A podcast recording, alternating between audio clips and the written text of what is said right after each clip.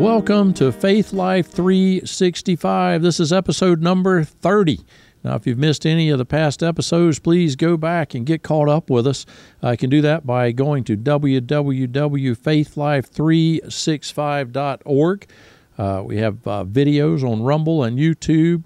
Uh, you also uh, podcast on Podbean and uh, other places, and you can also click the link for the blog if you prefer to read. Uh, now, in this episode, we're going to continue talking about the end times. Uh, so let's uh, say a prayer here and jump right in and get started today. Father God, we come before you now in the name of Jesus. We thank you, Father, for this opportunity to read and study your word. Be with us today. Father, open our eyes that we may see and our ears that we may hear. Give us knowledge, wisdom, and understanding of your word in the name of Jesus. Amen. All right, all right. We're going to jump in and uh, let's look at uh, where we left off in episode 29. Uh, in episode 29, we read from the book of Revelation and talked about the seven seals, the seven trumpets, the seven plagues, the seven bowls of wrath of God that are to be loosed on the earth. Uh, we discussed there what Jesus said about his returning for the church. Uh, when the Son of Man returns, it'll be like it was in Noah's day. And in those days, the people enjoyed banquets and parties and weddings right up to the time Noah entered the boat, and the flood came and destroyed them all. And uh, the world was as it uh, or the world uh, will be as it was in the days of Lot. We talked about. And people went about their daily business. They were eating and drinking and buying and selling and farming and building uh, until the morning that Lot left Sodom, and, and then fire and burning sulfur rained down from heaven and destroyed them all. So, yes, it will be business as usual right up to the day when the Son of Man is revealed. When, uh, when you hear what it's going to be like during the final seven years of tribulation, uh, does that sound like business as usual? Does it sound like it'll just be another day in the office, another day in the field plowing, banquets, parties, and weddings? No, certainly it does not. Uh, there will be death, destruction, murder, violence, earthquakes, fires. Uh, a third of the sea uh, is turned to blood. A third of the ships destroyed, and, and we're just getting started. Uh, and it continues to get worse. So, in addition, uh, we talked about the God's wrath being poured out on the earth. The Antichrist is going to be persecuting those who refuse to take his mark and to serve him. Uh, there will be no business as usual during these times. It's going to be a, a horrific time to be living in. Um, you know, in the days of Noah and Lot, life was normal for everyone until the day God closed the doors on the ark and the rain began to fall, destroying the earth by flood. And in the days of Lot, uh, when he left Sodom, it was it was suddenly destroyed with fire and brimstone falling from the heavens. But right up until the rain started falling and the fire and brimstone started falling, it was life as normal. And Jesus said that's how it's going to be right before the church is taken, is raptured up, is called away. Now, it's hard to read Jesus' description of how things will be right before the church is raptured and fathom how the rapture of the church could take place at the end of the tribulation. Now, I, I, maybe I can possibly understand an argument of the rapture happening before the three and a half year uh, mark, uh, but certainly not at the end of the tribulation. But I want to continue uh, discussing the rapture of the church and why I believe that the Bible tells us the church will not be here for the tribulation period. And in, in the last uh, episodes, I, I wanted to say, because in, in the studies and, and research, uh, you know, there's, several people that I have uh, listened to and followed and read and studied uh, their works, but um, I, I, don't know any of these people. Um, uh, they are ministers and pastors, and there's there's many many different ones out there. But there is I don't know if we can see, but uh, Dr. David Jeremiah has a book out, the Book of Signs. You know, if you get a chance, read read this book. Now, I, this I get nothing out of this. I don't know anything, and I'm not trying to plug for money or anything of that nature. But I'm just giving you some resources. Um, uh, Jimmy Evans, uh, pastor, and uh, he's always been known mostly as a marriage uh, uh, with his marriage site. I think it's XO Marriage, I, I believe, and it's I think it's dot .com or dot .org. I, I, should have better studied up on you for that. But if you look up, he has a book called uh, Tipping Point, and um, I'm hoping these are getting captured correctly. But uh, the end is here. It's called uh, Tipping Point. The end is here by uh, Jimmy Evans. These these books are very good, and other resources they have, and, and I'll try to mention some other ones and places to go look and see um, that that you can read and gain uh, a lot deeper and better information that I'm able to give you in this short period of time. But anyway, uh, so let's let's continue discussing the rapture of the church now. And uh, in Revelation chapter 19, verse uh, 7 through 9 of the New Living Translation, let us be glad and rejoice, and let us give honor to him, for the time has come for the wedding feast of the Lamb, and his bride has prepared herself. She has been given the finest of pure white linen to wear. For the fine linen represents the good deeds of God's holy people. And the angel said to me, Write this Blessed are those who are invited to the wedding feast of the Lamb. And he added, These are true words that come from God. in Revelation 19, verse 11 through 16 of the English Standard Version. Then I saw heaven opened, and behold, a white horse. The one sitting on it was called Faithful and True, and in righteousness he judges and makes war. His eyes are like a flame of fire, and on his head are many diadems. And he has a name written that no one knows but himself. He is clothed in a robe dipped in blood, and the name by which he is called is the Word of God and the armies of heaven, arrayed in fine linen, white and pure, were following him on horses. From his mouth comes a sharp sword, with which to strike down the nations, and he will rule with them with a rod of iron. He will tread the winepress of the fury of the wrath of God the Almighty. On his robe and on his thigh he has a name written King of Kings and Lord of Lords. And in Revelation 19, verse 7 through 9, um, this is describing the church. It's describing the bride. See, we, the church, are clothed in pure white linen. Uh, Revelation 19 11 through 16 is describing the second coming of Jesus. This isn't describing him coming in a flash of lightning or the twinkling of an eye. He's coming in full glory as the King of Kings and the Lord of Lords.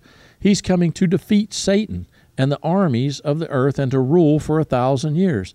See, we, the church, are the armies of heaven arrayed in white linen. Uh, we're following him on white horses. We were taking up or taken up in the rapture of the church prior to the tribulation and are returning with Jesus in the clouds. Now, why do I believe this? Let's look at 1 Thessalonians chapter 1 verses 9 through 10. This is the English Standard Version. For they themselves report concerning us the kind of reception we had among you, and how you turned to God from idols to serve the living and true God, and to wait for his Son from heaven, whom he raised from the dead, Jesus, who delivers us from the wrath to come. Revelation uh, 6:15, this is the New Living Translation.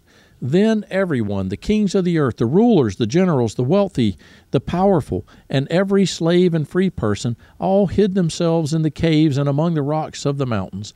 And they cried to the mountains and to the rocks, Fall on us, and hide us from the face of the one who sits on the throne, and from the wrath of the Lamb, for the great day of their wrath is come, and who is able to survive? Revelation 16, verse 1. This is the English Standard. Then I heard a loud voice from the temple telling the seven angels, Go and pour out on the earth the seven bowls of the wrath of God. Now, 1 Thessalonians uh, 1 and 10 clearly states that Jesus delivers those, those who uh, truly serve the living God from the wrath to come. In Revelation 6:15 and 16:1, it's clear that it is the wrath of God that is being poured out upon the earth during the tribulation period. See, Jesus describes the kingdom of heaven as being like ten bridesmaids preparing to attend a wedding. Jesus refers to himself as the bridegroom. He also tells us how he is going away to prepare a place for us in his Father's house. Let's look at Matthew chapter 25, verse 1 and 3, and this is the New Living Translation. Then the kingdom of heaven will be like ten bridesmaids who took their lamps and went to meet the bridegroom. Five of them were foolish, and five were wise. The five who were foolish didn't take enough olive oil for their lamps, but the other five were wise enough to take along extra oil. When the bridegroom was delayed, they all became drowsy and fell asleep. At midnight, they were roused by the shout, Look, the bridegroom is coming. Come out and meet him. All the bridesmaids got up and prepared their lamps. Then the five foolish ones asked the others, Please give us some of your oil because our lamps are going out. But the others replied, We don't have enough for all of us. Go to a shop, buy some oil for yourselves. But while they were gone to buy oil, the bridegroom came. Then those who were ready went in with him to the marriage feast, and the door was locked. Later, when the other five bridesmaids returned, they stood outside, calling, Lord, Lord, open the door for us. But he called back, Believe me, I don't know you. So you too must keep watch, for you do not know the day or hour of my return. And Mark chapter 2, verses 18 through 20 of the New King James Version, the disciples of John and of the Pharisees were fasting.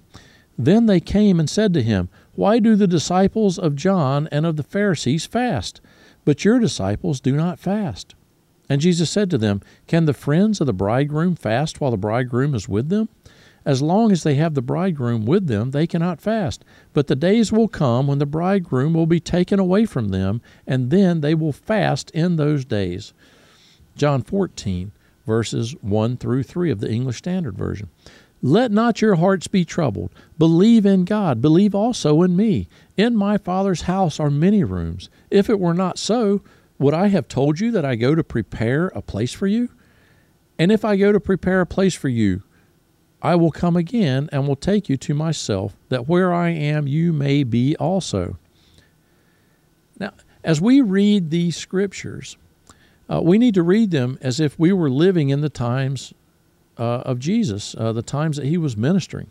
See, if we read these scriptures thinking of our modern day Western culture, we'll miss the significance of what Jesus is telling us. If we look at the words of Jesus as a Jewish man would have understood them at the time that Jesus was teaching, we can better understand the significance of the comparisons that he was uh, making to a wedding. See, in those days, a Jewish wedding would bear no resemblance to our modern day Western culture weddings.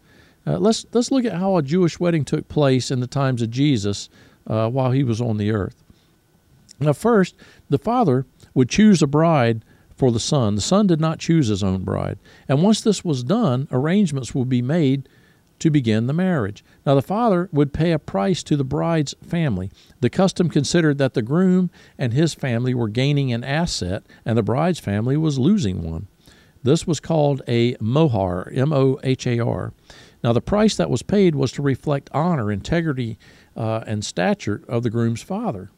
See, a, a, wedding agreement would be made, and this was called a ketubah. That's K E T U B A H.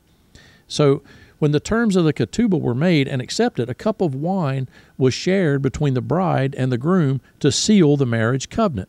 Now, when the cup of wine was presented, the bride had the choice of accepting or refusing the agreement.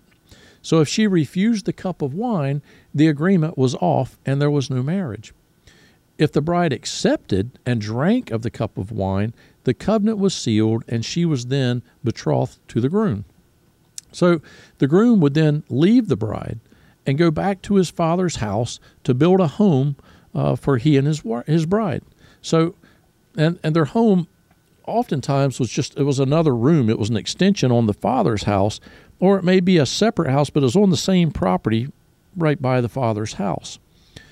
And so this often it would take up to a year. Now, the father would decide when the son had made proper arrangements for the marriage. Now, the father's honor was at stake. So neither the bride nor the groom knew when the father would say to the groom, Go get your bride. So they both had to be ready at, at any moment. Now, while the groom was building and preparing uh, the home, the bride lived with her parents, and she too was making necessary preparations. So she had to remain ready at all times for the bridegroom to come. She and her bridesmaids, they would sleep in their wedding garments with their oil lamps ready to go out for the wedding at any hour. And when the father decided that everything was in proper order, he would have the shofars blown and send out word that the wedding was about to happen.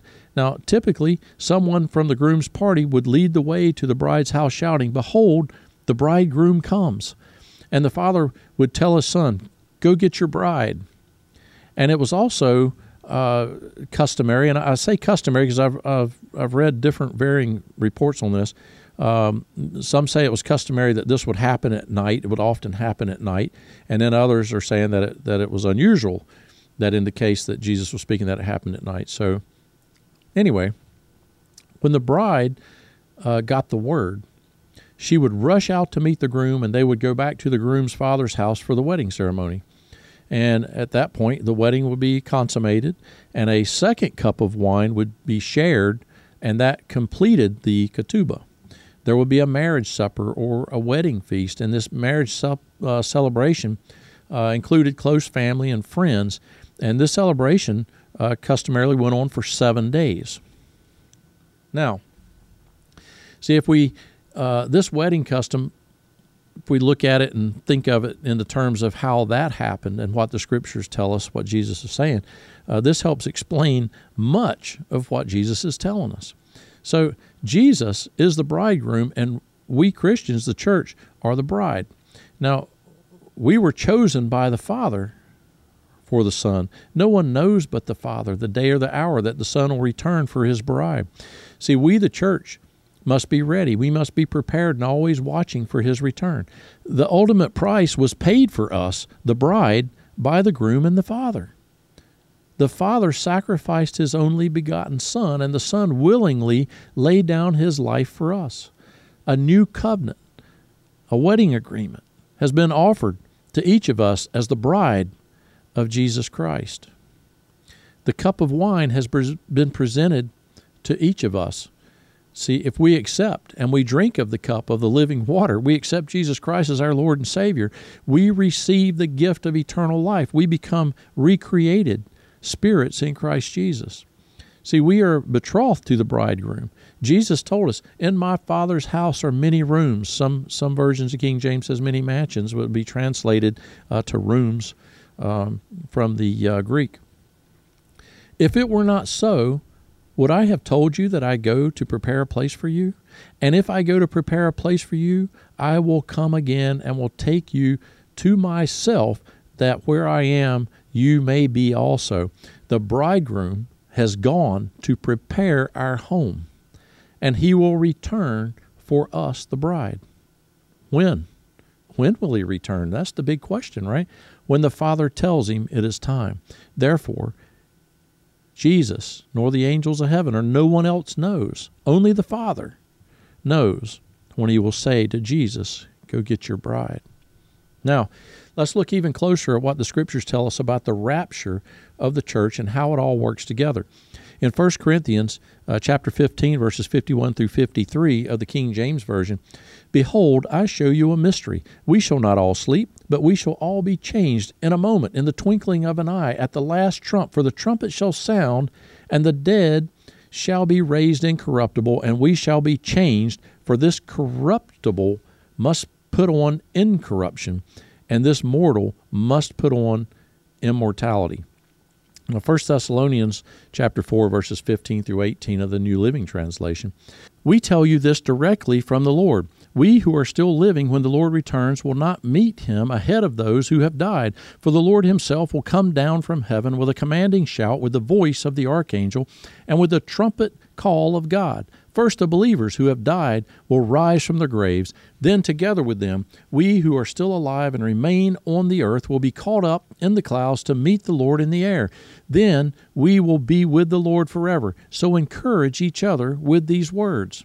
See, notice how the Apostle Paul says in 1 Corinthians, We shall all be changed in a moment, in the twinkling of an eye, at the last trump. For the trumpet shall sound, and the dead shall be raised incorruptible, and we shall be changed. And in 1 Thessalonians, he says, And with the trumpet call of God, first the believers who have died will rise from their graves. Then together with them, we who are still alive and remain on the earth will be caught up in the clouds to meet the Lord in the air the Apostle Paul is saying that the rapture of the church will take place at the last trump. Now, what does this mean? What last trump is he referring to? Well, if we go look in the book of Leviticus, the fifth feast of the Lord is called the Feast of Trumpets. Now, the Feast of Trumpets is a two day festival during which trumpets or the shofar are blown 100 times each day and often for the 30 days preceding the Feast of Trumpets. Now, this consists of 99 alternating short and long blasts of the shofar. The 100th and final blast of the shofar is the longest and is known as the last trump. And the shofar is the big ram's horn that, that they blow, the, the trumpets uh, that, are, that are blown. So now, the Feast of Trumpets typically occurs in the month of September or October on the Gregorian calendar, on our 365 day calendar. Now, this festival begins on the first day of Tishri, which is the seventh month on the Jewish calendar, but it's also the first day of the new year on the Jewish calendar. So, the first day of Tishri is determined by the new moon. Now, this is believed to be the day that Adam and Eve were created. So, it was sometimes difficult uh, to see the crescent of the new moon. And in order to ensure the Feast of Trumpets was celebrated on the correct day, it is a 48 hour festival. Now, with our modern, you know, way of, of calculating and doing and, and uh, being able to follow uh, our calendars and our time and space, uh, we know pretty much exactly when that crest is and when, when it's going to happen. But back in the day, they had to go by sight and they had to see it. So they took a 48 hour festival to ensure that they had the festival and the trumpets sounding at during that time. So it begins at sundown on the first day of the expected new moon and it ends at sunset on the third day or approximately 48 hours later. So in Leviticus chapter 23, um, of the uh, English Standard Version, uh, verses 23 through 25. And the Lord spoke to Moses, saying, Speak to the people of Israel, saying, In the seventh month, on the first day of the month, you shall observe a day of solemn rest, a memorial proclaimed with a blast of trumpets, a holy convocation. You shall not do any work, and you shall present a food offering to the Lord. Now, let's look at some of the other names that the Jewish people associate with the Feast of Trumpets. Now, today, this feast is most popularly known uh, as Rosh Hashanah, which translates from Hebrew to mean head of the year. But other names include Yom Teruah, T E R U A H, which means day of awakening blast.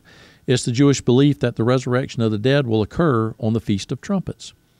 Uh, Yom Hadin, which means day of judgment.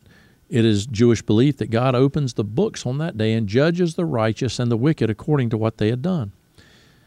Yom Hamelech, which means the day of the coronation of the king. Yom Zikaron, which means day of remembrance. It's Jewish belief that this is a day on which the chosen people remember God and God remembers them. Yom Hakesha, which means the hidden day. It was a hidden day because they didn't know the exact day it would begin due to the fact that is uh, it is the only feast that starts on a new moon. Therefore, it was the two day feast so as not to celebrate it on the wrong day. So the Jewish people would often refer to this as of that day and hour, no one knows. Does that sound familiar? Now, uh, I, I, may have hacked up the uh, pronunciation of some of those, and I apologize uh, to anyone of, of uh, Jewish descent who knows how to properly say them. But um, remember the words of Jesus speaking of the rapture of the church in Matthew 24 36. But concerning that day and hour, no one knows, not even the angels of heaven, nor the Son, but the Father only. So, uh, if we continue looking, it's also known as the opening of the gates of heaven. It is Jewish belief that the gates of heaven are opened on Rosh Hashanah so the righteous nation may enter. It's also known as the wedding of Messiah. It is Jewish belief that the blowing of the heavenly trumpet is a call for the entire true bride of God to assemble together. So, you know, with this, I just kind of, it's like, wow, you know, just wow. Um, if you if you look at this festival and, and now compare it to what Jesus was saying. So, was Jesus and the Apostle Paul clearly telling us, uh, those who have eyes to see and ears to hear, that the rapture of the church will occur during the Feast of Trumpets at the last trump? It would seem that that lines up perfectly. Now, we don't know this to be fact, but it certainly does fit in nicely. Now, let's look at the book of Leviticus and quickly look at all the feasts of the Lord. In Leviticus chapter 23, verse 4, English Standard Version, these are the appointed feasts of the Lord and the holy convocations which you shall pro- proclaim at the time appointed for them. The word feast means festival, and one of the meanings for the word convocations is dress rehearsals. Now, there are a total of seven feasts, four in the spring and three in the fall. Now, these feasts or convocations, dress rehearsals, are rehearsals for future events. So let's look at each feast or festival and see if the events of each festival have come to pass. Now, I'm not going to read the scripture for each feast. I'll cover each of them in the order listed. Now, the first feast is the Feast of Passover. The Passover feast appointed uh, to the Messiah as or appointed to the Messiah as as our Passover lamb. Jesus was crucified and died on the cross during the Feast of Passover in 32 AD, the very day and hour that the Israelites in Egypt would have been slaughtering lambs for the Passover meal and putting the blood on their, their doorpost. And this dress rehearse event was fulfilled as Jesus was crucified and died on the cross. The second feast is the Feast of Unleavened Bread. Now, leaven represents sin.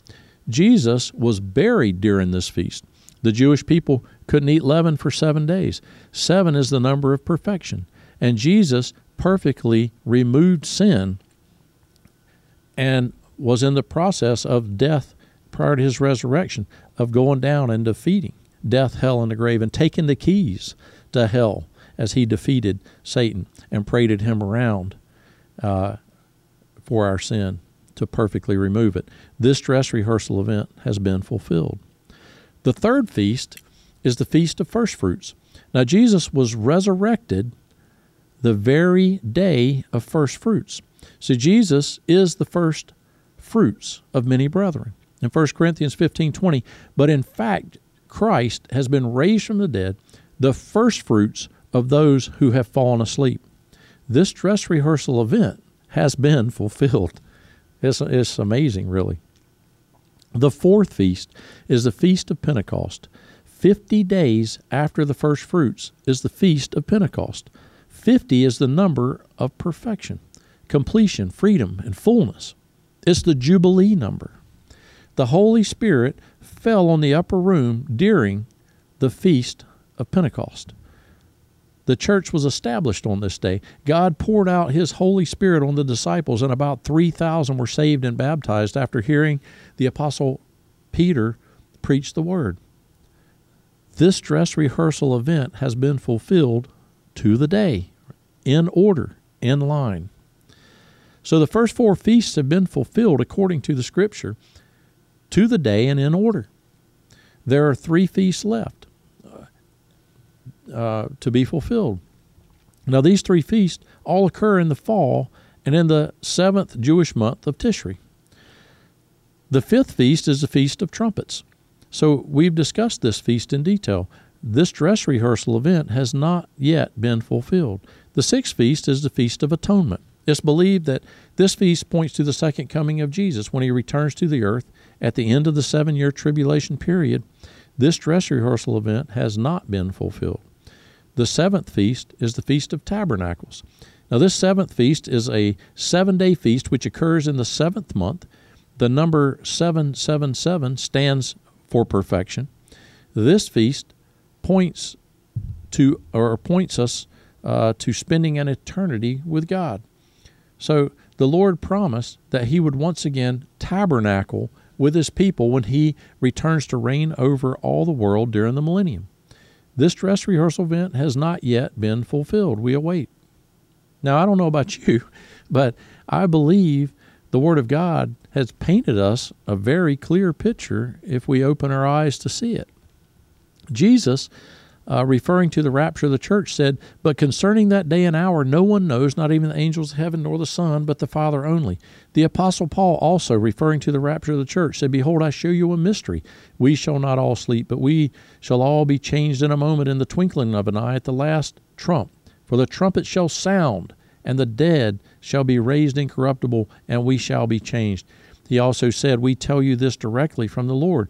Who Uh, we who are still living when the Lord returns will not meet him ahead of those who have died, for the Lord himself will come down from the heaven with a commanding shout, with the voice of an archangel, with the trumpet call of God. First, the believers who have died will rise from their graves. Then, together with them, we who are still alive and remain on the earth will be caught up in the clouds to meet the Lord in the air. Then we will be with the Lord forever. So encourage each other with these words. The Feast of Trumpets fits the word and the end times prophecies perfectly. For the rapture of the church, the other feast also fit the word and the end time prophecies perfectly. Now, I really, really hate to stop here, but unfortunately, that's all for this episode. I want you to join me in episode 31 as we continue to talk about end time prophecies.